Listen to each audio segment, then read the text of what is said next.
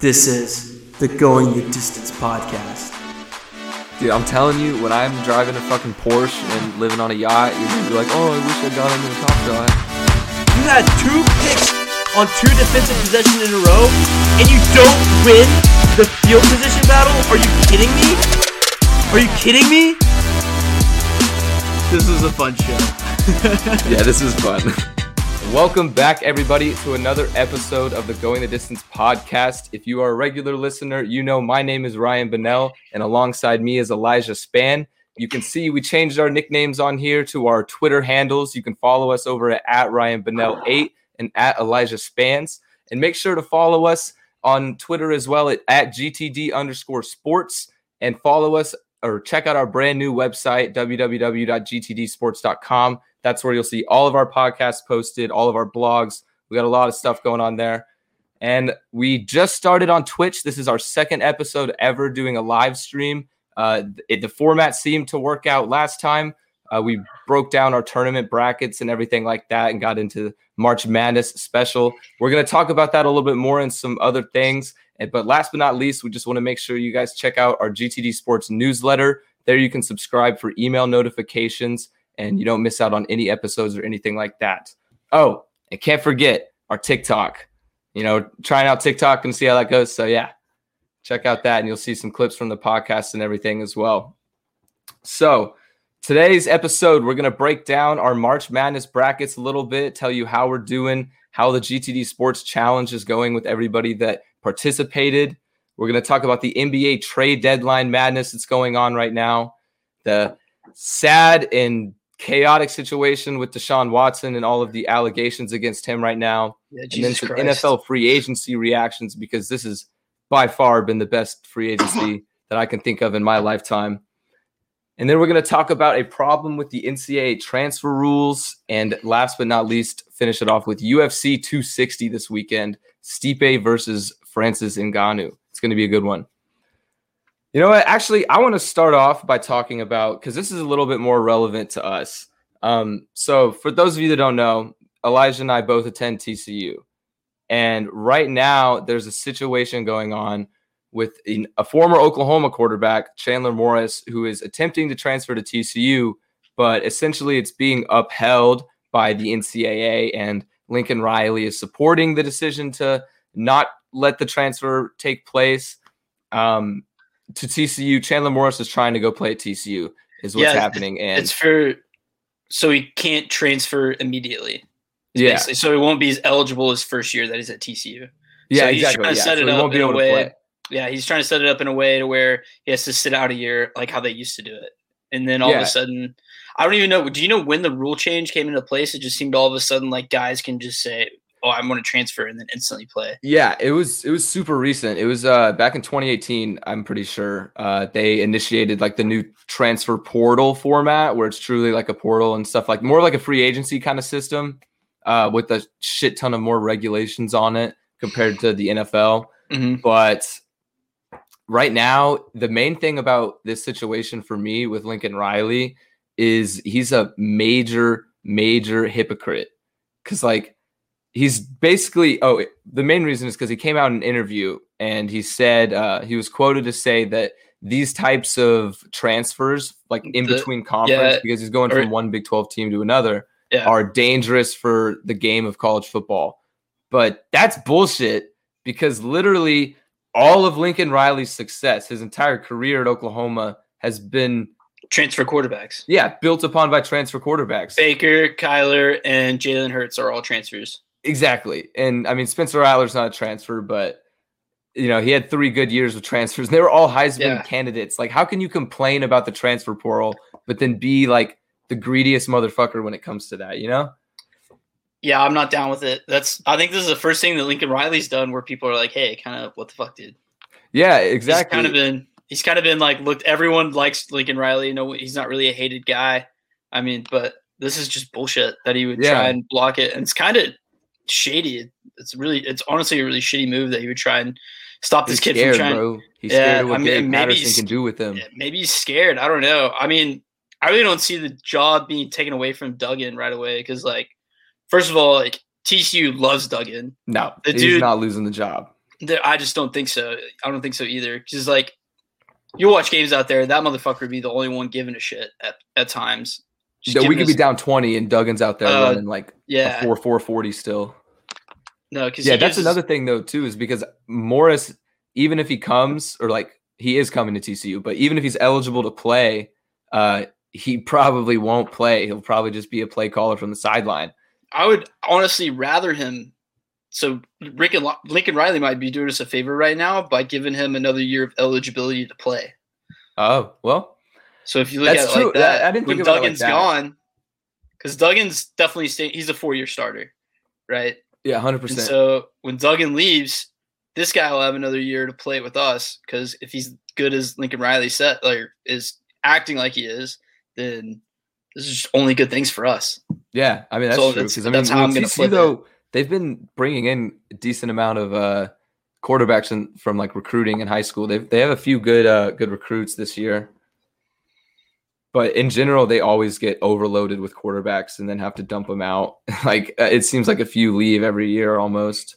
Yeah, it's a it's definitely a revolving door. It's probably that way with most colleges because guys want to play, and for most of them, this is their last chance to play. And so, why would they do that holding a clipboard? So Yeah. I don't blame them. That's why I don't.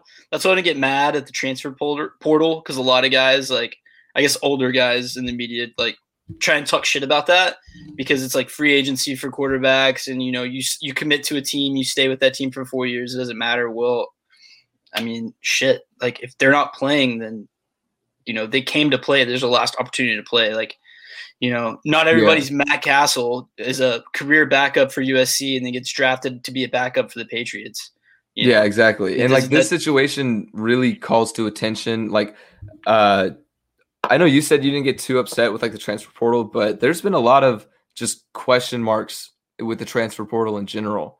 Like, I I spent right before we started recording, I uh I went through and I was reading like the exact rules of how the transfer portal works, like to find out maybe why exactly Chandler Morris isn't going to be eligible, but dude i i mean i i no matter how much i read i didn't understand it it didn't make sense it was like a bunch of work like loopholes and turnarounds and Eh, like there was too many different explanations that all contradicted each other it seemed like. So the transfer portal is just a giant question mark and well that's what probably quantifies as like acceptable like to become eligible versus what gets denied makes no sense to me whatsoever. Well that's just like with anything else the ncaa does. It just doesn't doesn't really make much sense and they're just gonna that's just the way they do things they, they want it to be they surri- they thrive around just this like just wave of bullshit that Well, I was gonna say, there's a lot of bullshit with the NCAA. Like speaking of bullshit with the NCAA, I mean, I, I think we talked about it a little bit. We don't have to go too into detail, but like just that situation where uh the difference between the women's basketball team and the men's basketball Oh, yeah. team, bro, that is so bad, dude. like like I get it. You're gonna give the better equipment to the men. That's just how it shakes out. But holy shit, just one stack of dumbbells. That's really all you're gonna give them. Well, I don't know though. I don't. I don't think it like. I mean, I get like that's how it has been traditionally, but like I don't think it should shake out like that. You know, because I think it's a totally different argument than say like the NBA and WNBA, the pay gap and stuff. Because you can always argue like, well, this is the percentage based off what the WNBA brings in relative to what the NBA brings in. So you can argue that point for that. But this is different. Like the NCAA gets everything. So there there is no back and forth between or like difference between the two.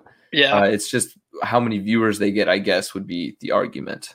yeah, but still, like you can't you can't just give like a mat and one single stack of dumbbells for your whole thing. But then, did you see the update that they did get? A yeah, they gym? did. They did fix it and everything. and called they her added out. it. So Like, I mean, I, I I would expect there to be some discrepancies between the two, but to be that big of a difference is just it's laughable.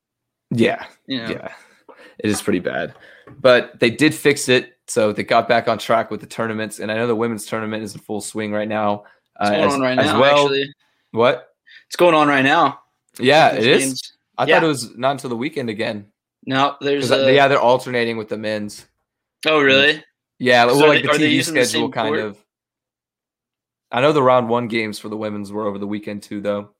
Oh, okay. I don't know. I don't I don't keep up with um, college women's basketball. I almost placed a few. Uh, I almost bet a couple units on Baylor's women basketball. You can bet. But, uh, the spread was like minus 32, so I was like, "Fuck that! No, not gonna risk it." I have no idea what's happening. Uh, it's Hey, I'm pretty proud of myself though. You know, I've gone like a whole almost a week without gambling. Other than March Madness, that doesn't count though. Yeah, of 'cause come on. obviously. But How, how still. have your March Madness picks been doing? Um pretty uh pretty average, honestly. Like not terrible, but pretty average. Like So you're I was down like three units last week. so Uh, not terrible, but it is what it is. Yeah, it's been it's been a fun tournament so far. I like I like we have a two, 15 seed in the Sweet 16. That's awesome. I would like to say that I predicted that a 15 seed would get into the Sweet 16. I just picked the wrong 15 seed. That is true. Yeah. So I should Yeah, get, let's get into I that get though. partial credit. Let's talk about Um, the bracket. I can uh I'm gonna pull up like a visual just so you know people watching on Twitch can have a reference. Yeah.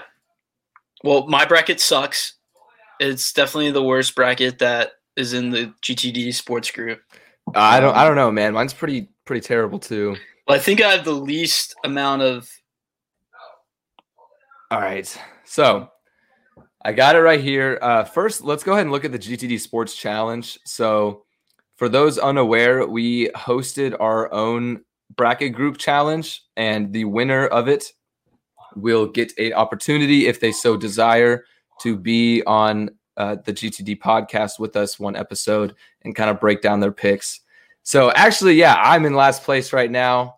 Uh, that's a lot of fun. Love to see that for I'm in myself. second to last. What was that? I said I'm in second to last, so Yeah, you know, we're we're really setting good, great examples uh, for us. But actually, who's winning right now? Jack Harlow for Senate. Whoever Jack Harlow for Senate is, they're kind of fucking us up. Hey, but I just want to say though, um, you have Illinois winning it, and my Alabama pick is still alive. People called me crazy, okay. but Alabama's still alive. All right, let's get back to the Sorry, my dog is doing shit. I don't know what the fuck's going on. Oh, you're good. Um, sorry about that. All right. Anyway, back to the bracket. Let's look at some of the first round matchups. I'm going to zoom in a little bit here because I know it's hard to see on the stream. So, I just want to point out, first of all, right off the bat, that I predicted this Ohio Virginia upset when nobody else did. Okay. Everybody called me stupid. You can say what you want, but I trusted in the Bobcats and they got it done. Did I predict them to go to the Sweet 16? Yes. Did they? No. But that's okay because I had my fun in the first round and they got a win and I made a little bit of money on the Bobcats. But they kind of fucked me around too. So moving on. Another thing I wanted to talk about, Elijah, is did you see uh Yeah, the COVID thing. yeah, But I had- Oregon. I had Oregon beating Iowa, so I was okay with it.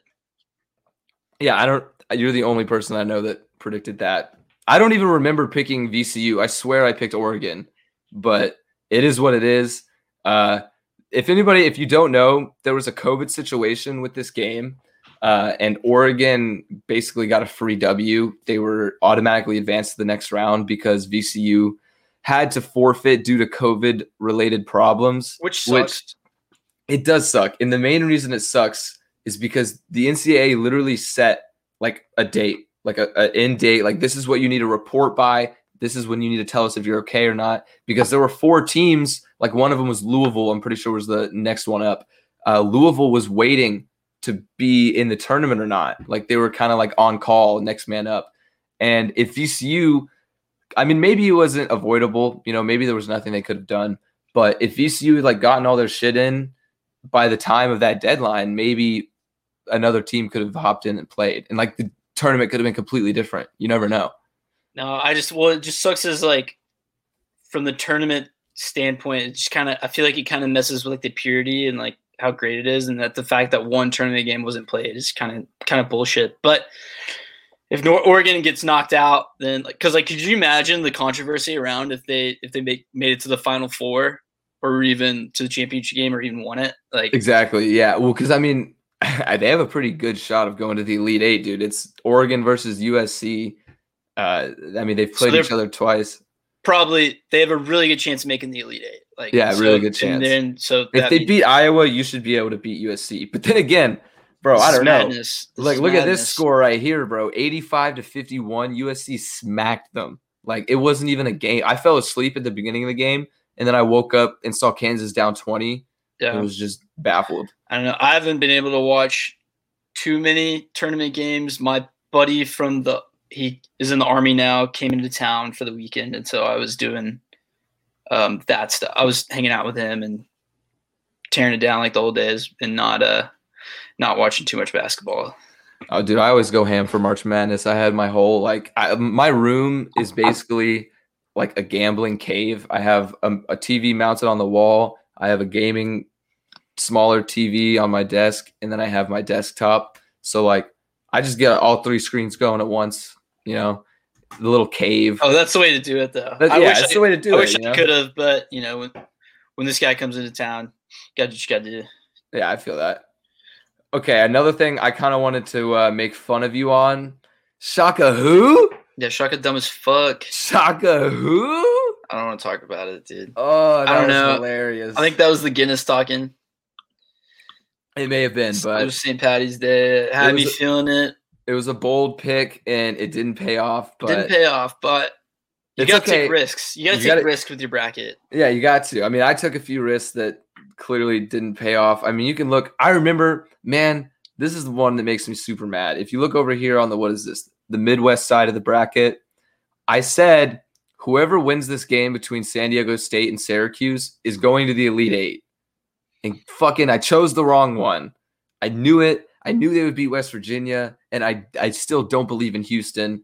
They're the worst two seed on the bracket, actually, other than Ohio State. Which, rem- yeah. Oral speaking Roberts. of that, where are they? Man, I think they're up. I think I saw it right there. So oh they're my going to, god! Are they? They're facing Ark. They already played. Oral Roberts and Arkansas have already played. Um, I'm pretty sure Arkansas beat the shit out of them. Yeah, I think they did too. So, hey, but hey, this is March though. This is this March. is March. You never this know. March. I would love. Know. I would love it if uh if Oral Roberts made it to the Elite Eight and maybe even like the Final Four. Could you imagine a 15 seed in the Final Four? I no, I literally can't, dude. If that happens, I don't know what to. That think. would be that would be sick. Because like it's really possible for uh, Loyola Chicago to make the Final Four and Oral Roberts. You never know. Imagine that, dude. No, dude. But Oral Roberts now is literally. I mean, making the Final Four would be one thing, but they've already accomplished something pretty huge. Like they're only the second 15 seed to ever be in the Sweet 16. The only other one was Florida Gulf Coastal back in 2013. Um, I remember that's that's actually the only March Madness game I've ever been to was the Sweet 16 game in 2013.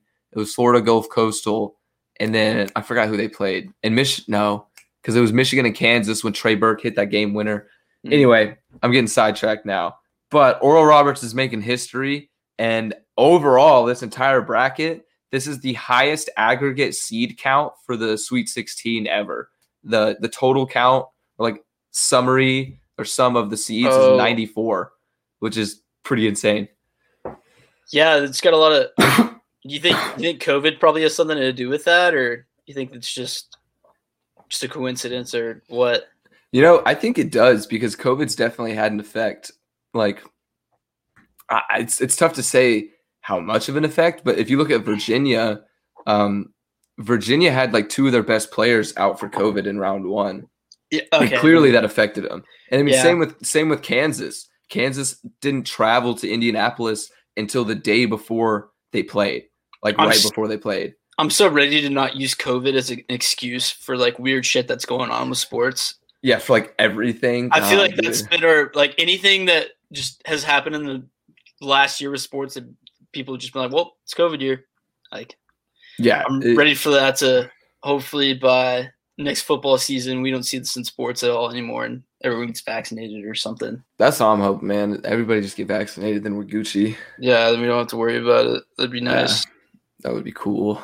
But that's hard to do because people are people. But anyway, Let's talk about Sister Jean and her magic voodoo wizard powers. I don't understand how it works, but it Oh, her, works. her the most boring prayer I've ever read. yes.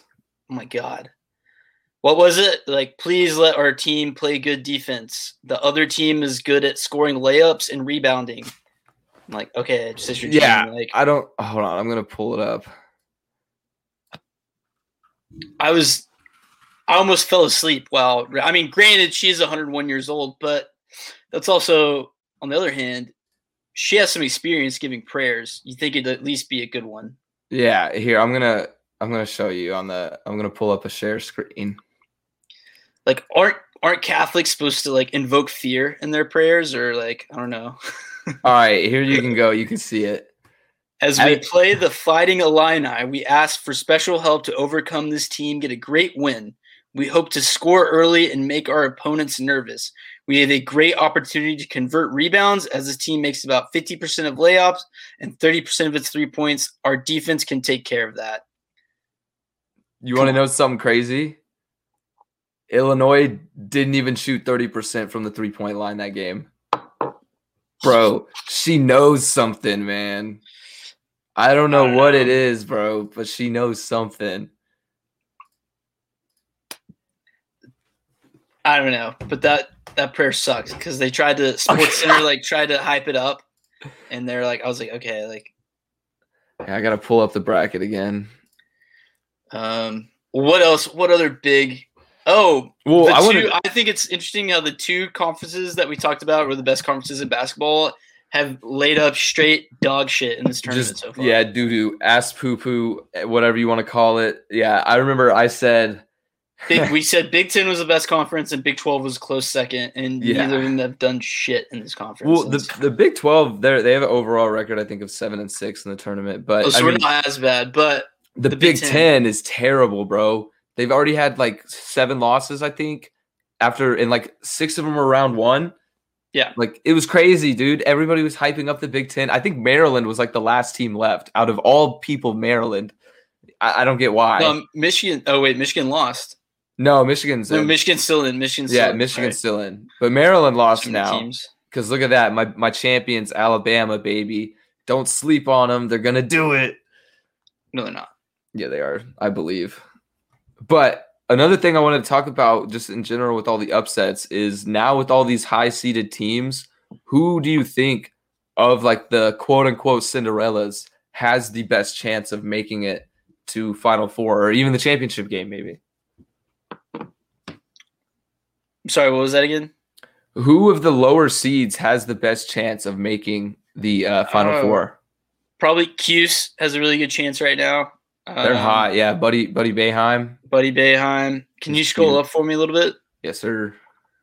Um, Loyola Chicago, they've been there before. Um, I could see them making the Final Four again. Don't know why not. Um, Oral Roberts, I, probably it's gonna Sweet 16 bed. That's all they get. Yeah, probably, man. Prob- most likely is Dude, but. Arkansas is Arkansas is not good enough to be in the Elite Eight, and it pisses me off. Like some teams just get easier paths. Well, then also- they'll face Baylor in the Elite Eight and get shit stomped. Probably get shit stomped. Yeah, So unless Villanova pulls off an upset, you never know. unless Villanova, which they could, because again, same reason why they've I- been there, done that. They've been there, done that. They, they're, they're an experienced program like that. That matters. Yeah, Yeah. exactly. Especially in the tournament. Well, but you would have thought that had mattered with Ohio State, which that's kind of I don't want to roast a player, right? Because I am fully against the people uh that like bash them online, you know, they say all these hurtful things to these players just because they lost a basketball game. But but that man's Washington on Ohio State Bro, he choked so hard. Like I'm Those not gonna say throws? anything personal, but dude, it was more than the two free throws. He had the last That's second shot too, last and shot. he just threw it up. But I mean, you know, that's he took the shot. There's not much you can do about that. But also, it was the free throws, bro. You just had to make one, one free throw, and you win the game. You're on to the next round. Upset's over. You're done. And they had two opportunities actually to make the free throws. One of them was a one and one. They missed it, and the next one was a two shots. They missed both. And then bam, Oral Roberts hits a three. overtime we go. I will yeah, say was, I watched the last five minutes of that game in OT, and I was like, it was like fun. Oral Roberts is gonna win this game." it was fun, dude. Yeah. I think it's always fun when you see like teams you've never even heard of before until the tournament. Um, yeah. actually, you know, wins a game. Well, yeah, That's what March is all about. th- there was just like a vibe. I don't know what it was, but you could tell Ohio State was just not in their element. They were not playing their game. Oral Roberts was on their ass the whole time, which from a, my bracket standpoint sucked, but from a fan standpoint, I loved watching that. The shit was awesome. Yeah, I think after like the third game, I was like, I don't give a fuck my bar- bracket. Let's just witness the Yeah. chaos that is March. Yeah, Madness. exactly. Let's just have fun with it. Yeah, but, but back to like the lower seeds. I agree though. Uh, I think Loyola Chicago definitely has the best bet of all of these quote unquote Cinderellas to go to the Final Four. But I think a lot of people are overlooking Oregon State right now. They are hot. The Pac-12 is on fire in March Madness. They're the Yeah, best didn't they conference by win- far. Well, didn't they win the uh the Pac-12 championship or something? Or they beat Oregon in the They did. They won the so they won the championship. Yeah, they and did. that's how they got their bid.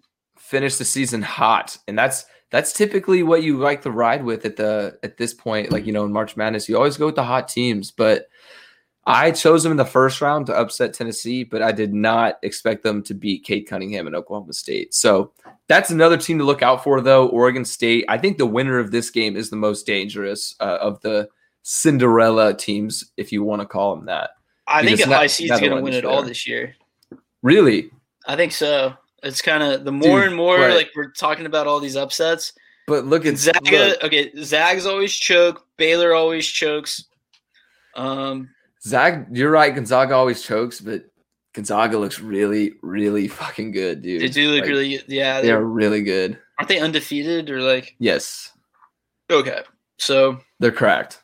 they're cracked right now. They're cracked. Don't they have like a twenty game winning streak with over double digit points or some shit like that too? It's like- yeah, something yeah. absurd So like they're- that. they're having a really good year. But there's a year to do it for one of these Cinderella teams to win. Kind of like when uh, Kentucky and UConn faced off uh, eight, as an 8 11 seed in the championship game. I could see it. Seven. No, I it could was see a it. seven. It was a seven seed. Yeah, the lowest seed ever when it's a seven seed. Oh, really? Okay. But you, Yeah. it was UConn that year that the. Because they were pretty low. Or let me. Because it was the Shabazz Napier Sure. year. Yeah, I remember Shabazz, Shabazz, eh, Shabazz Napier back whenever he played there, dude. He was so good. So much fun to watch. UConn National Championship. I know for sure that a seven seed is the lowest to ever win it. also, sorry if I'm uh, if I'm coughing and stuff. I've uh, been a little sickly the last few days, so no COVID though. Okay. Okay, so yeah, they were a seven seed and they beat eight seed Kentucky in that year. Okay, yeah, that makes sense. Alright. But yeah, that that would be crazy though if a lower seed won it, even lower than a seven. Like I'd be be okay with. Loyola won it, dude. I kind of want Loyola to win it, dude. The the sports books like DraftKings and FanDuel, they all have fan uh, Loyola Chicago as the third best odds to win it all, behind Gonzaga and Baylor, of course. But that's kind of disrespectful to Michigan, the one seed. Dude, why go why go, you know, why not go lower than eight? Like why not say like a one of these like Oregon State could go for it? You know, why not why not uh I don't know. I just want to see chaos. That's all I really Dude, care about at this point. That's true. I kind of want to see chaos. I dude, I, I actually hope more than anything that Oral Roberts goes all the way. That'd be amazing. That'd be amazing. just the amount of jokes that we would I mean, we've already seen so many jokes about oral. Um Yeah, exactly. A school named Just- Oral and everything just- like that. Just keep them coming. Why not? yeah, it, right? exactly. What even is Oral Roberts? Like, where is? I don't even know where it's at. I I couldn't tell you honestly. I'm looking it up right now. So it's definitely a Christian school because it's named after a American televangelist. So like a like one of those dudes, like Joel Osteen type guy. Yeah. And then my computer froze, so I can't give you the rest of it. But That's whatever. Yeah, your your camera did a little jump freeze there. It's all good. But anyway, in other basketball news, March Madness is still going on. We got the Sweet 16 coming up this weekend. It is going to be crazy. A lot of good matchups in store. Uh, I know I'm going to be making a lot of betting picks on that. So maybe uh, stay in touch with the TikTok and Twitter to keep up with those. But moving on now to professional basketball rather than collegiate basketball. The NBA trade deadline is approaching us and it's been a little bit crazy. There's been a lot of rumors going on, uh, a few Woj bombs, if you will. But overall, I just wanted to cover some of the biggest names that have been going down in basketball. Is your computer good, man? Probably not. I need a new one so bad. it's okay. It's in the works. It's in the works. In the works. Once you guys blow us up, then uh, we can get yeah, them. Donate to the Twitch stream. It will go to a new computer hardware fund. By the way, just for to fact check our last statement, Oral Roberts is in Tulsa, Oklahoma. So, moving on though, back to the NBA. Kyle Lowry is one of the big names in the free agency right now. He's been linked with the 76ers and of course, I got to show you the shirt, my Miami Heat baby. Right. I would love to see this if Lowry goes to the Heat. I don't know what it's going to cost him. I don't know what we would have to send him, but Lowry is definitely the type of player I would love to see play alongside Jimmy Butler. The Heat have such a good lineup and such a good chemistry that I think they're really just missing one more piece to be. I mean, they made the finals last year, but I they're don't think completely outmatched in the finals. Yeah, though. yeah, I don't think they're quite ready yet to be back there. So I think we got kind of lucky with the four-one sweep against the Bucks, but that's another story. But well, I would absolutely love to see Lowry at the Heat. Yeah, if they got if if the Heat got Lowry, then they could compete with the Knicks in the finals, the Eastern Conference Finals. Because I think, I think the, need, the, the, Knicks are going to the Eastern. I mean, Conference not the finals? Knicks, the Nets. Did I say not okay. say the Nets? Yeah, yeah, that makes more sense. Yeah, I was about to say, bro, the Knicks in the finals. I'm not that fucking stupid. No, um, no. So the Nets, um, yeah, or hey, 76ers. They're, they're the team to know. beat. 76ers if Doc Rivers can get over, maybe it was just the Clippers curse. The reason why Doc kept on choking so much. Yeah. Hopefully he's he's back in the Eastern Conference, and he can. Because I always like Doc. Let's hope he. Let's uh, hope. Yeah, he he's a great coach. He's yeah. a phenomenal coach. So well, right now they're sitting in first place above the Bucks. I mean, above the Nets. Yeah, and the Bucks.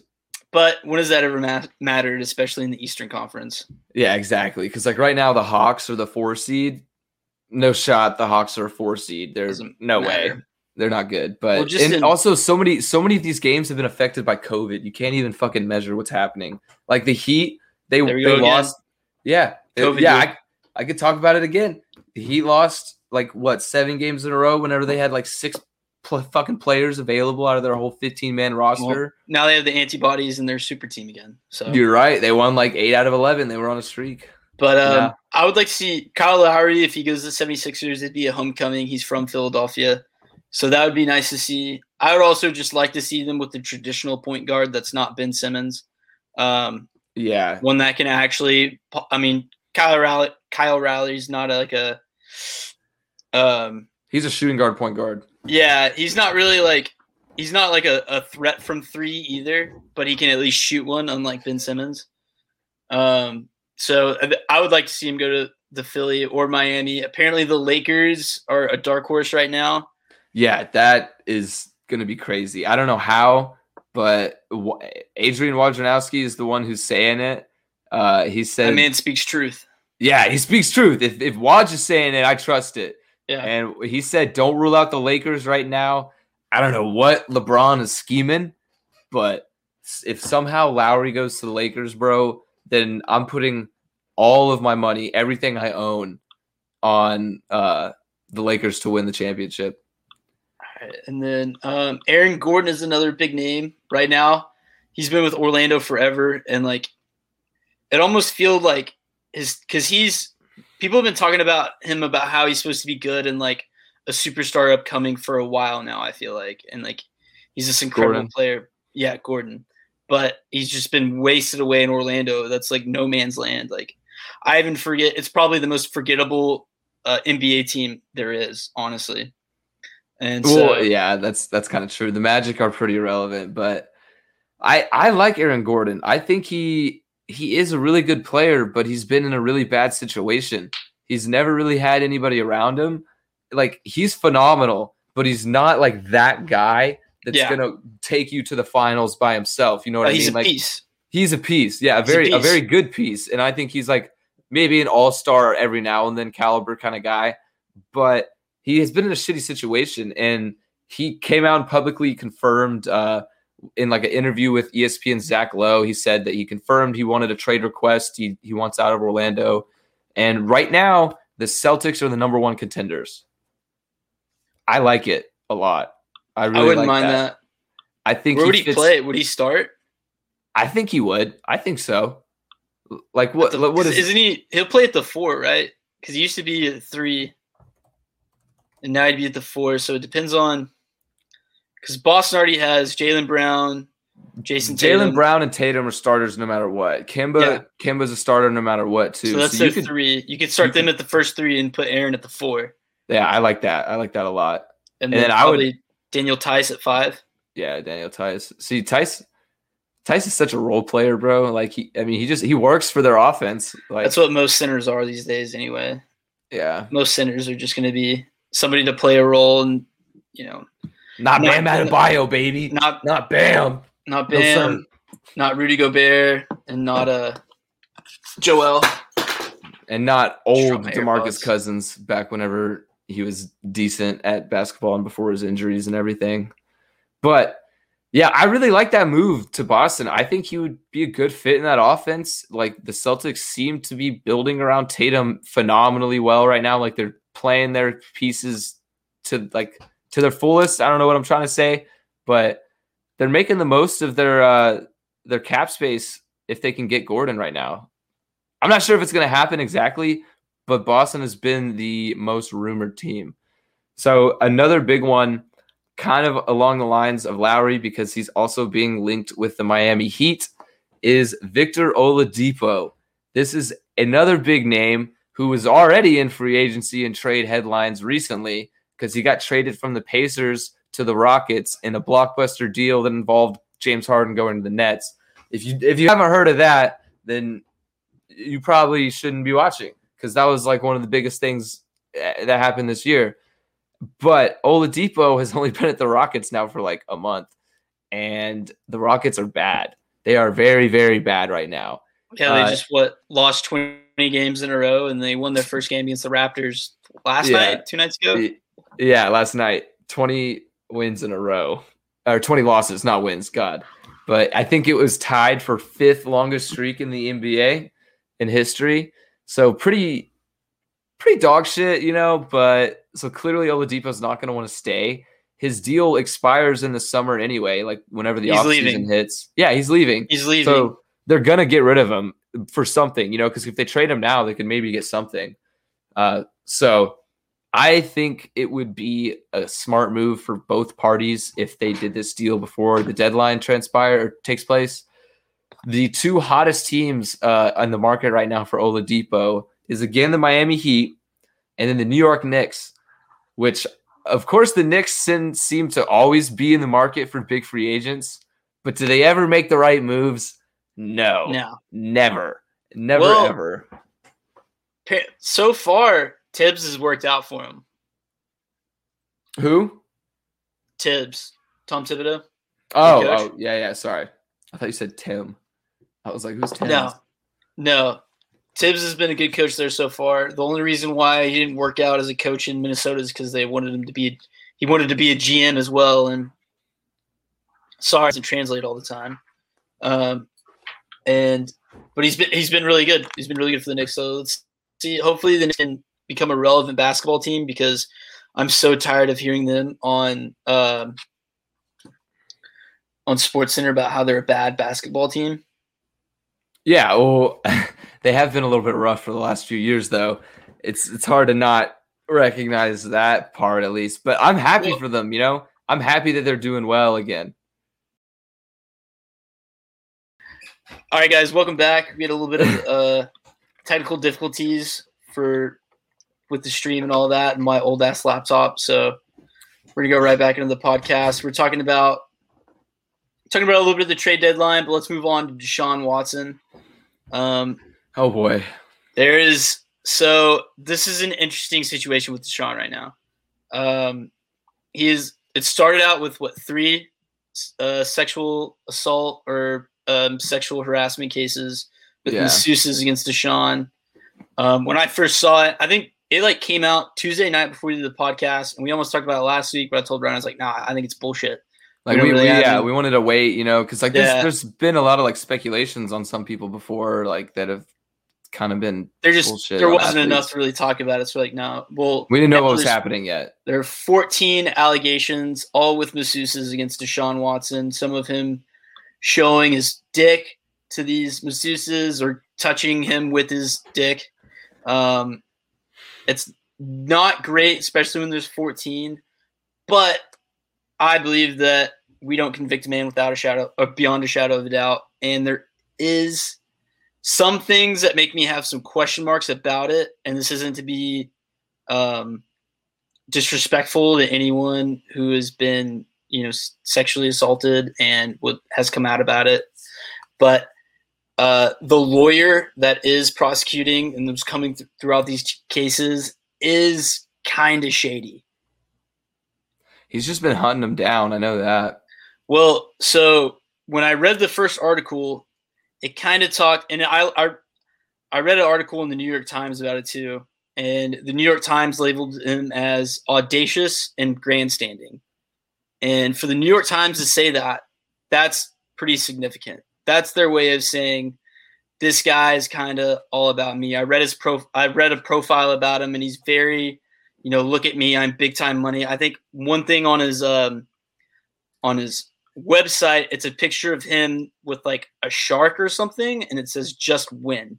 And so just a lot of like kind of aggro stuff that you see. He, he also publicly invited anyone who's been assaulted by Sean Deshaun to contact him um, I don't know if that's normal lawyer practices, but the fact that the New York Times or ESPN would point that out, then it's probably abnormal. Um, yeah, that that does seem a little bit weird. But in, in general, though, we just want to point out though this is not to question any of the claims that were made. It is more just to discuss we're looking, the, weird, we're looking the weirdness of the lawyer. Just the lawyer's been kind of weird. Yeah, he's it's there's something shady about him, and usually, and even ES, the thing that made me question it first is that ESPN, their first thing that they said about him was kind of like, oh, this guy, like not outright, but I can just tell when they say something in the in the light that they said it that there's something might be up, and um, I don't know, it's there's something weird, but Deshaun's kind of acted weird too. Like immediately as soon as it's come out, he was immediately like oh, I'm here to clear my name and like I won't be done until that's stopped. And so like I think for me to make or break on who I believe, whether it's this lawyer or Deshaun, because Deshaun is such a high character guy. That's part of the reason why it kind of took me by surprise. But it's there was a, um, uh, an Instagram DM convo where Deshaun Watson reportedly said oh, I have a hard time getting masseuses. Masseuses don't usually like me or and or meet my needs. I'm a high um, priority or a high maintenance client. Client, can you please do that for me? And like, we're gonna do things a little differently. Like, if I can see screenshots of that or screenshots of that can be proven to be true and exist, then then I'll say okay. Like, I've I've seen the screenshots of the tweets. Oh, really? Yeah, like one of them, uh, there was a like a massage parlor tweeted something about like working in Houston, and then uh, he was like, "I need a massage with a winky face," and like just weird stuff. But I don't. I I have a kind of a strong opinion on on this whole situation because I I have a lot of respect for all of the women that came forward in this situation um, for sure. Uh, you know, regardless of whatever comes out of the cases, you know, whatever the truth may be, if it, I mean, if somehow it, it does turn out to everything is fabricated, then fuck, fuck that. You know, that's bullshit. That's yeah. wrong. It, but it, you know, it what? does happen, but most of the time that's not the case. Most of the time yeah. they're telling the truth. But You're also right, yeah. on the other hand, it it does happen. You're right. Which and sucks. Yeah, which does suck because I think those, those the people that fabricate those stories should be punished the same as the people that would do it. But that's a whole nother conversation. Yeah. I just I just think that all these stories they're kind of matching up like super co- like coincidentally like they're all massage therapists they all had similar experiences um like they all even quoted deshaun to say similar phrases uh and it's just pretty disgusting stuff uh in general like if if it's all true yeah. but they, they were all of these masseuses were um, women that Deshaun Watson hired personally because he used to go to like a spa regularly in Houston, but it got shut down due to COVID. So he went with Mm. private masseuses instead of that. But my take, if these are true, he should never play football again. If these Well- allegations are not true, then there's a lot of reparations to do. That's not gonna happen because Deshaun's way too good. I mean, just look at. I mean, I'm not saying Dude, whether but- that should or not. But No, like, yeah, I know. Ty- look at Tyreek. Yeah, of, I I, mean, mean- of course, I know you're not saying like he should, but like, how, how though? Could you imagine an NFL team, like, you know, how could you have somebody like that did that be the face of your franchise? I mean, they're already. I mean, they already pretty much do that with a lot of the choices that they make in terms of like, That's like true. I said, Tyreek. Um, this one's just so. I mean, the Cowboys signed Greg Hardy after the photos came out of him beating the shit out of his girlfriend. her. Yeah, Um, yeah, that was pretty bad. I mean, the list can go. The list kind of goes on and on. That we're it's it's he's too good. I mean, he he also isn't fucking with their money. And it's proven that this type of behavior isn't going to fuck with their money. But if you kneel for the flag like Colin Kaepernick did, and they fucked with the NFL's money, then you're gone. Yeah, That's exactly. kind of that's kind of where the NFL draws its line. And Deshaun doing this isn't going to really fuck with their money because he's too damn good at football. Yeah, well, no, I mean, we're not, and we're not saying like it's right at all that he should be playing. We're just saying like what happens in the league and what's This is what it. This is what it is. yeah, it's like it's a business, and the NFL is going to be way too caring about the business and stuff like that, rather than that kind of stuff. But what I'm I'm wondering though is, are they going to be concerned about their their public image more? Because I think this might be the absolute worst case that an athlete's ever done. Though, like this is fucking horrendous. You know, like I, I just Oh, I it's not the I personally I don't know, man. It's up there. Like this is pretty bad. It's OJ? literally like he's he's okay. Fucking that's true. That's way above and beyond. There's so many more. There's so many more. I mean, like, yes, this is uh, sexual assault and groping and stuff, but there's been plenty of rape cases and murder cases that sports have done with. This is, this is just, in the age of 2020, this looks bad. If this happened 30 years ago, then we probably wouldn't even be talking about it. But like, it's still, it's still bad. That's just how far we've come. But like, I don't know. I think probably worst case Ontario for Deshaun is that uh he gets like an eight game suspension. I, that's got to be worse than that. Because also, or maybe a year, maybe a year. But like, also too, another interesting thing is there hasn't even been any criminal charges. It's all been civil. Well, yeah. I mean, that's how it starts. So we'll see what We'll happens. see with if the there's cases. criminal charges. I don't know. But uh, it's it's a messy situation. it's a messy situation. There's a lot of there's a lot of finger pointing going on. I'm pretty sure that like when I just looked it up before the podcast started, it was all a bunch of TMZ articles, like bunch of a bunch of tabloid gossip. Apparently, the lawyer that Deshaun st- hired when all this bullshit started, they're going the Tony Buzbee lawyer that is representing the women are like going back and forth. Um, Tony Buzbee apparently like denied that he even knew uh, Cal McNair, the owner of the Texans, existed, which was weird. It's a messy um, situation. It's it's it's a weird situation. I will say that. yeah. It's It- a lot of but in general, overall, to to close things out on this topic, whatever happens, I hope the correct justice is served. I hope everybody uh, comes out of this, you know, feeling better about the situation if these things did happen. Um, but if they didn't, then I hope that everything is repaired, gone back to normal, and Deshaun Watson's image is not completely tarnished. So we'll see, though. We'll see how it plays out. Uh, we'll we'll probably talk about that more whenever the uh, the legal cases take place. But yeah, now yeah. talking a little bit more about NFL. Back on a lighter note, you know, we, that was a little bit yeah. dark, you know, talking about some serious shit. But back to the fun stuff. Back talking about NFL free agency. Um, that it's been a chaotic week. Everything is chaos, and I, I love it. Like I don't know what's happening. There's so much to keep up with. So many players have been moving around, and I like it. Elijah, you wrote a blog about this. Tell us about it. What's yeah, so basically what's been going on is we've seen a lot of short-term deals around.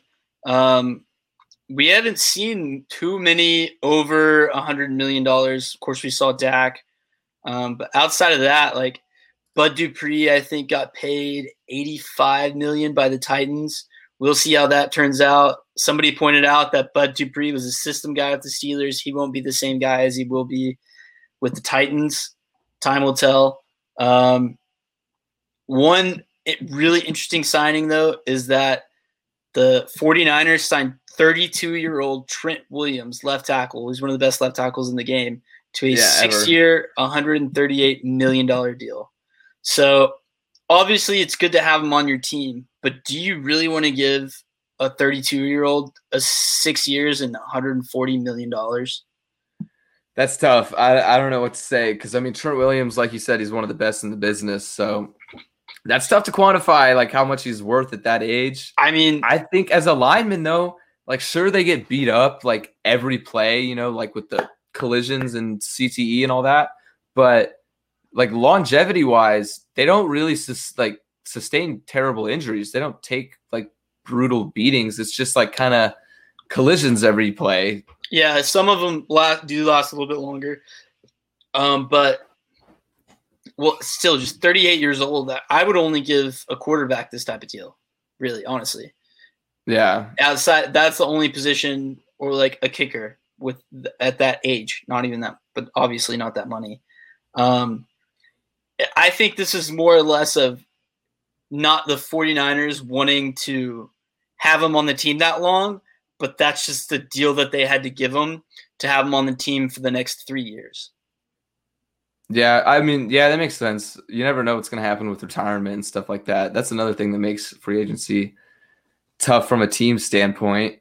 Oh, because they just eat so much. Football has so much dead cap involved, like between trading guys and cutting guys, and no matter how many times like I, I read into it and I, I, I look into how it works and everything, I just cap space and how they manage cap space and stuff like that. It always blows my mind. I don't get it. You know, like the people that do that, that's a tough job. oh, they have mathematicians working for them, like a team of them, and all kinds of crazy shit. And like, there's so many loopholes and ways they can get around it. Void contracts are a thing that popped up this year that I still have no idea what the fuck that means. So don't ask me. Yeah, just Google it. Um, uh, but man, another interesting thing I think are the Giants ready to win? Ooh, good so, question. I think one thing that I've you know kind of read into the tea leaves about with the Giants and all their signings because they've gone on a little bit of a spending spree. They signed Kenny Golladay to a four-year, seventy-two million dollar deal, and he's a good receiver when he's healthy, but it's kind of the problem there is is when is he going to be healthy? Um, they signed Adoree' Jackson cornerback from the Titans to like a three year, forty million dollar deal. Um, That's a good signing. So they're they're what this tells me is that they're making all these big moves so they can get in a bigger win now position, and they're doing it with Daniel Jones their quarterback. So this is going to be used as a kind of a backup or, or backup or just like signing or telling the people like Danny Danny Dimes is our guy. Yeah, I mean, I I've kind of had the unpopular opinion that Danny Dimes is good enough for New York to build around. Even even one of my friends who's a diehard New York Giants fan has told me that Danny Dimes sucks and they need to get a new quarterback. They need to do something. But I like Danny Dimes. I think he's pretty good. I don't know why. I just do. He's not awful. Yeah, he's, not, not terrible. I would he's say good enough. But like, I don't know. But if the if the Giants make the playoffs this year, if then Daniel Jones is going to get the new contract. Oh, for sure. Yeah, for sure. So I think Kyle Rudolph though that signing it's a little bit questionable just because he's pretty old. Yeah, they signed they signed Kyle Rudolph. They signed um, John Ross. They took John Ross from my Bengals. John Ross, but yeah, I mean, what's was, his deal? Dude, we uh, man, you know I'm, I'm a Bengals fan, so I'm allowed to complain about this buffoonery. Uh, man, John Ross, we drafted him round one, pick number nine a few years back. It, it, was just one of the most questionable first round picks that I can remember in my lifetime. Well, it's because uh, he ran like what? Like a four two two, I believe. Yeah, like, he was just ridiculously fast in the in something the around there. Yeah, something crazy. Which, it was it was the fastest forty time ever. It before you Johnson. before you go any farther though about John Ross and his forty time, is that I heard I read somewhere that in a couple of years they're gonna do it to where the the 40 yard dash time is gonna be obsolete, and they're because they're gonna have real time data of how fast guys are running in the game during the game, so they'll have actual game speed instead of having work? to like quantify. computerized. Yeah, because you've you've seen those videos where it has like the guy and he's running like 20 miles an hour on like a certain run. So they have, they're gonna have all that data for college players, and it's gonna be okay. compiled. That's so pretty sweet. I like run, that. They're gonna have like you know stats upon stats upon stats of how fast guys are running on any given play, instead of doing one 40 yard dash and how they quantify like how valuable. Oh, see, that speed. makes more sense now when you say yeah. it like that, like yeah. taking it from multiple plays. Okay, that's kind of cool. I like that because I feel like sometimes the 40 yard dashes are a lot like are somewhat inaccurate. Overhyped because, too. Yeah, because like it's it's tough. Some players could have a bad leg, you know, something maybe tweak their ankle a couple weeks ago. And it's just like you get that one run, you get a couple seconds, that's it. Like, you know, it's tough, but I, I don't know. I, I could, I like the move for John Ross personally. I think he's going to do better in New York um, because he wasn't really producing much in Cincinnati, especially now that Cincinnati has, uh, t- what's his name? Tee Higgins, Tyler Boyd. They're thinking about drafting Kyle Pitts. Like, they're not too shabby at, at the wide receiver position. Uh, but they did just lose AJ Green, so that's definitely going to be an effect. Yeah. But he's a little bit old, so you know, didn't do much last year. And then have you? So have you heard about what the Raiders have been doing? A little bit, a little bit, yeah. So I think Jon the running Gruden, back situation is weird. Jon Gruden, I don't know what he's thinking or what he's doing, what they've got cooking up. Him and Mike Mayock, the general manager over there, but they like they've completely retooled their offensive line for some reason. They got rid of like two or three starters. Um, re-signed the ageless Richie Incognito. Um, and I don't know. I don't know. And they're just replacing them with guys who aren't going to be as good, basically. And so, yeah. well, and then they tough have to keep that though lasting. No, but it, they still had them other under contract too, so it like didn't really make sense on why they got rid of them. And it wasn't yeah. like they're up against the cap. And they also signed Kenyon Drake, running back from the Cardinals, to a two-year, eleven million dollar deal. For one, that's dumb because you never, uh, you should never pay running backs in free agency, ever, ever. And two, they already have Josh Jacobs, who's a stud. Josh Jacobs is a stud, and he's their like their team, like you know, face of their team. Basically, the he is cow. their best player. Like, yeah, I I mean, it's always good to have a backup running back, like especially in today's modern NFL game where teams tend to prefer the running back by committee. It seems like now. Yeah, but Josh Jacobs is not a running back by committee kind of guy. There's there's a few power like workload running backs in the league. Like you look at Derrick Henry, he's taking the workload. You look at Alvin Kamara takes most of the workload, even though it's like out of the backfield receiving. He yeah, still takes most of them. He also has Latavius Murray to help out a little bit with that. Yeah, and then Aaron Jones, you look at him, he takes most of the workload. But then again, he has Jamaal Williams to come in. I mean, Williams is gone now too. He just went to Miami. But they have the uh, Andre Dillon. Yeah, He's a second yeah. round pick from last year to help him out. He's pretty so that's, good. That's usually again, how they do it. But even with like the is, star running backs, they have a backup. Yeah, but yeah, you're right though. Your the point. point being is that the same amount of production that you're going to get out of a two-year, eleven million dollars Kenyon Drake, you could have got out of a fourth-round pick. Very true. Exactly. Like it's because running backs are so uh what's the word I'm looking for? Like interchangeable, like recyclable they're, almost. They're easy to come by. Yeah, exactly. You can you can find a gym in the fourth round. You just have to find an athletic freak of nature, and that's not that hard to do in the NFL draft. It's yeah, yeah. I mean, there, it happens every year where a guy picked in the third or fourth round comes out. I mean, even look at James Robinson. He went undrafted. And He was a Dude, stud. Oh, he He's made my fantasy team. Jags. He made Exactly. my fantasy team so many points. I love that guy. So it doesn't. It doesn't make any sense. Yeah, and then we mentioned how like Jamaal Williams went to the Dolphins. Another move the Dolphins made, big big signing, was Will Fuller. That was unexpected. I didn't think he was gonna. I mean, I, I understand why he wants to leave Houston. Who wouldn't want to leave Houston at this point? But uh, I didn't expect him to go to Miami. Do you think now this means Miami's gonna ride with with Tua, or what are you gonna like? What do you think they're gonna do? So my gut reaction to this is uh, that Miami's going to make a swing for Deshaun.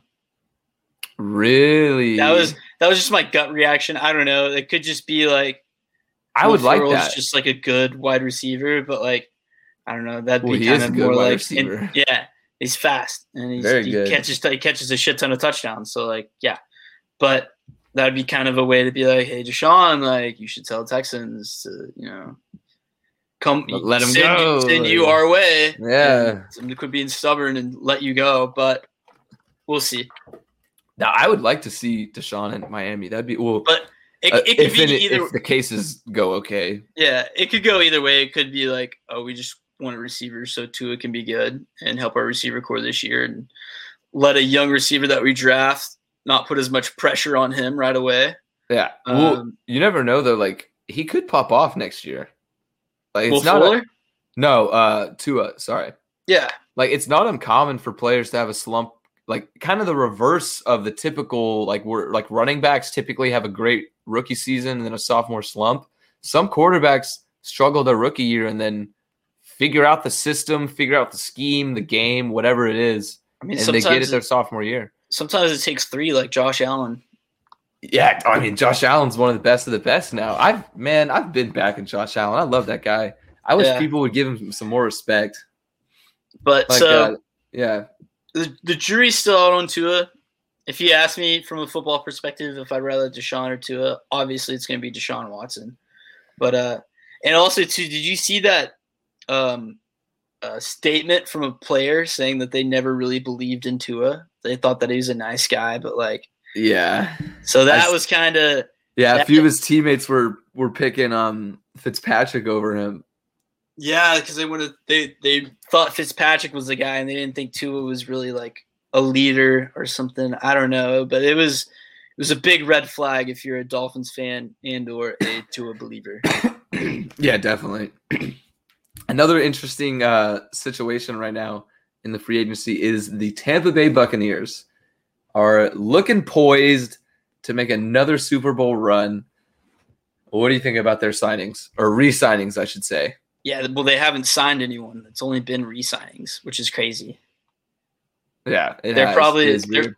Because I looked through, because you can go on NFL.com, and you can see like what each transaction each team has made in the offseason. And uh, Tampa Bay has only re-signed players, and they're like one of the, I think the only team to do it that I saw where it's only been re-signs. No, no Yeah. signing new guys. They haven't brought in anyone new into the building.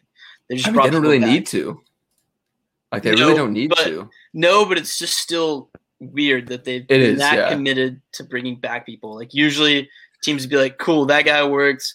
We get this guy for cheaper or something else." Like it looks to me like a bunch of these old vets that really enjoyed getting a ring, like Dominican Suh, were just saying, ah, "I'll take a discount and I'll come back for another year. Fuck it." Yeah, I mean, who wouldn't want to play with uh, Tommy Like- Boy? You know, They've already got. They brought back Gronk. They brought back Shaq Barrett, the pass rusher, very good. Uh, they brought back the Ndamukong Suh. Um, Godwin. Godwin on a franchise tag, which I was really surprised. I thought they were going to let him walk. Yeah, I I didn't think they would use the franchise tag on him, but I did not expect that. And they still might bring back Antonio Brown and Leonard Fournette. that Leonard Fournette towards the end of the season started producing Well, he's playoff Lenny. playoff motherfucking Lenny. He's playoff Ah. Lenny, so He's a beast. Yeah, but altogether, this has been a fucking phenomenal offseason already. I'm really excited to see what goes down. I'm even more excited to get into the draft and all of Yes. the draft discussion and, and and when that goes down. I'm very excited for all of that. Mel Kiper But- released his third uh, mock draft yesterday, and they're still getting cute with it, dude. I think this is gonna be a draft where the ESPN guys are more wrong than they've ever been. Well, yeah, because there's so many question marks. Like I saw Mel Kiper. Um, speaking about my Bengals again, they're picking at number five, and Mel Kiper said that they think even if Penei Sewell, the best lineman available in the draft, even if he's available, they're gonna pass and take Kyle Pitts, the tight end out of Florida. Fucking dumb. Dude, I don't. Okay, I agree that the Bengals like desperately, desperately, desperately need offensive linemen like so bad. Please protect Joe Burrow. But Kyle Pitts is just he's phenomenal, man. He's one of those talents you're not going to get in the second, third, fourth round. You're only going to get him in the first. And you, I don't know, man. It'd be hard to pass up on him. Don't know. But personally, I want Sewell. draft. I want Sewell. Very yeah, I'm very excited. It's going to be good stuff. But we got a few months to go before the draft. Uh, in other big sporting events, we only have a couple days left until UFC 260 takes place. This Saturday is a massive, massive, massive fight night. It is Stipe Miocic, undisputed heavyweight champion of the world, versus Francis Ngannou, the number one contender. It's going to be amazing. This is their second fight. They already fought once a few years back, where Stipe Miocic took the victory by decision. And a lot has changed since then. A lot. You know, Stipe finished his whole trilogy with Daniel Cormier, winning uh, the winning two out of the three fights. Uh, and since then, Francis Ngannou has just become a different beast, like a different animal. He is absolutely insane. Personally, I think he's one of the best pound for pound fighters in the UFC.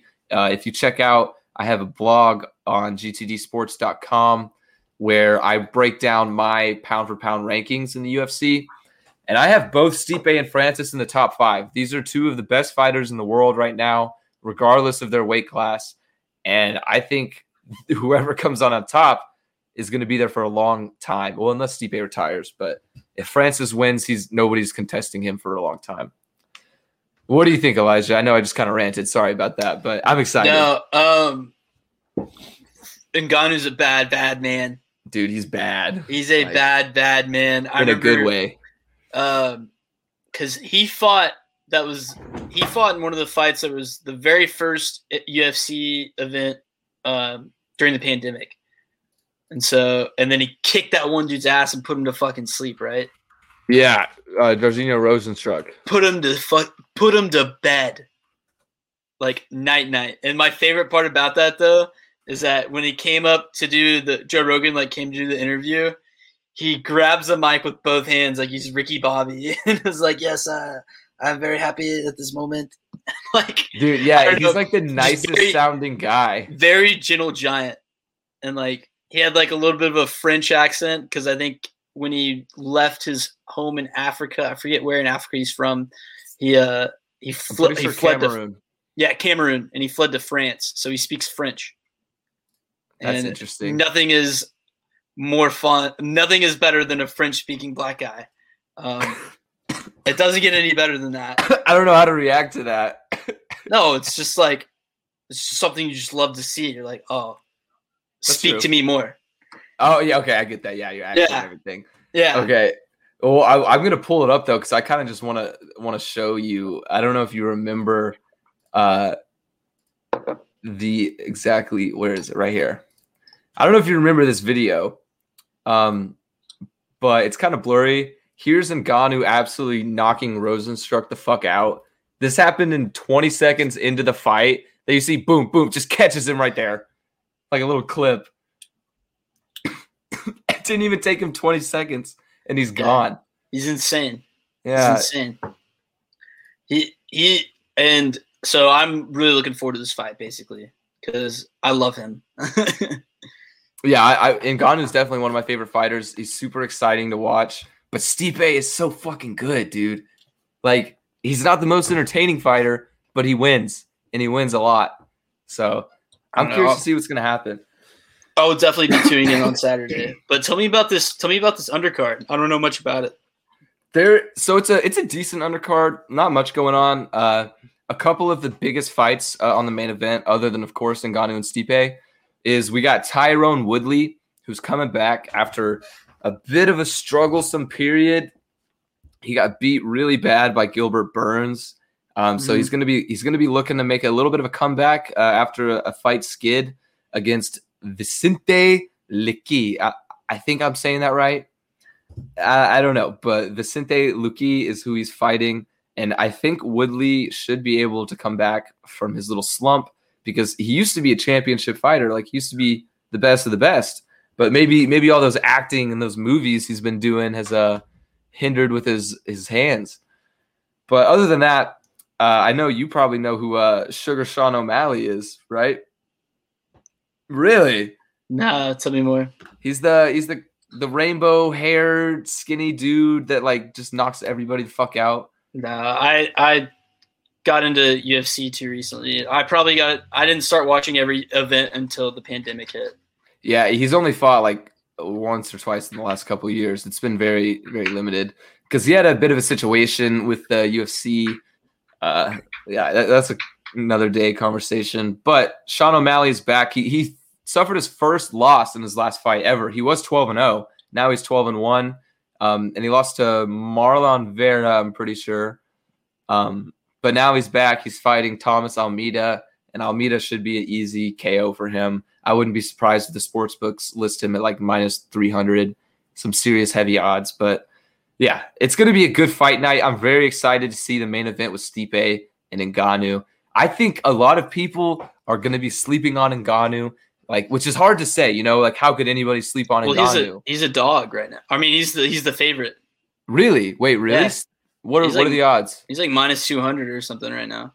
Wow. Okay. Yeah, I I, that's not what I expected. I would have expected yeah. Stipe to be favored. No, yeah. Even though Stipe beat him, I think everyone just has that last Ngannou fight in their mind. They're like nobody, because because he's just a freak of nature. Yeah, like, like, you look at him and you're like, there's nobody in this planet that could try and fight that guy. Like he, yeah, like you look at him and you're just like, I'm terrified. Please please don't touch me. Just he looks like away. the mountain from Game of Thrones. Like yeah, and then he grabs the microphone and he talks. He's like, um, yes, uh, thank you, thank, thank you very much, everybody, for for the victory. I really appreciate. Yeah, dude, he's yeah, so nice like, with it, man. Just a, a gentle giant vibes, hardcore. Yeah, well, I personally, I'm hoping Ngannou comes out on top. I'd love to see a new heavyweight champion. No, no discredit to Stipe though. I, I've loved Stipe's career. He's had a phenomenal legacy at championship and heavyweight division. But yeah, I might. It's time I might for a new to, champ. I might have to come out of retirement to to play make a play. Ngannou. Dude, I don't know. Last time, last time we made a bet on UFC, it didn't work out, man. Yeah, heavy favorites are a bitch, especially when you put a big play like, on them. All your money, yeah, yeah. Well, we don't need to talk about that. Don't need to talk about that. No. But yeah, anyway, guys, that is gonna do it for this episode. We hope we're still getting used to this format of doing the live streams on Twitch and still editing into Apple Music and Spotify uh, files as well and everything like that. So bear with us. We're getting the, the hang of it, and uh, we are going to start either next week or two weeks from now having some guests come on the show and talk a little bit, maybe do a couple interviews, things like that. So yeah, thank you all for those of you that watched on Twitch and stayed tuned the entire time.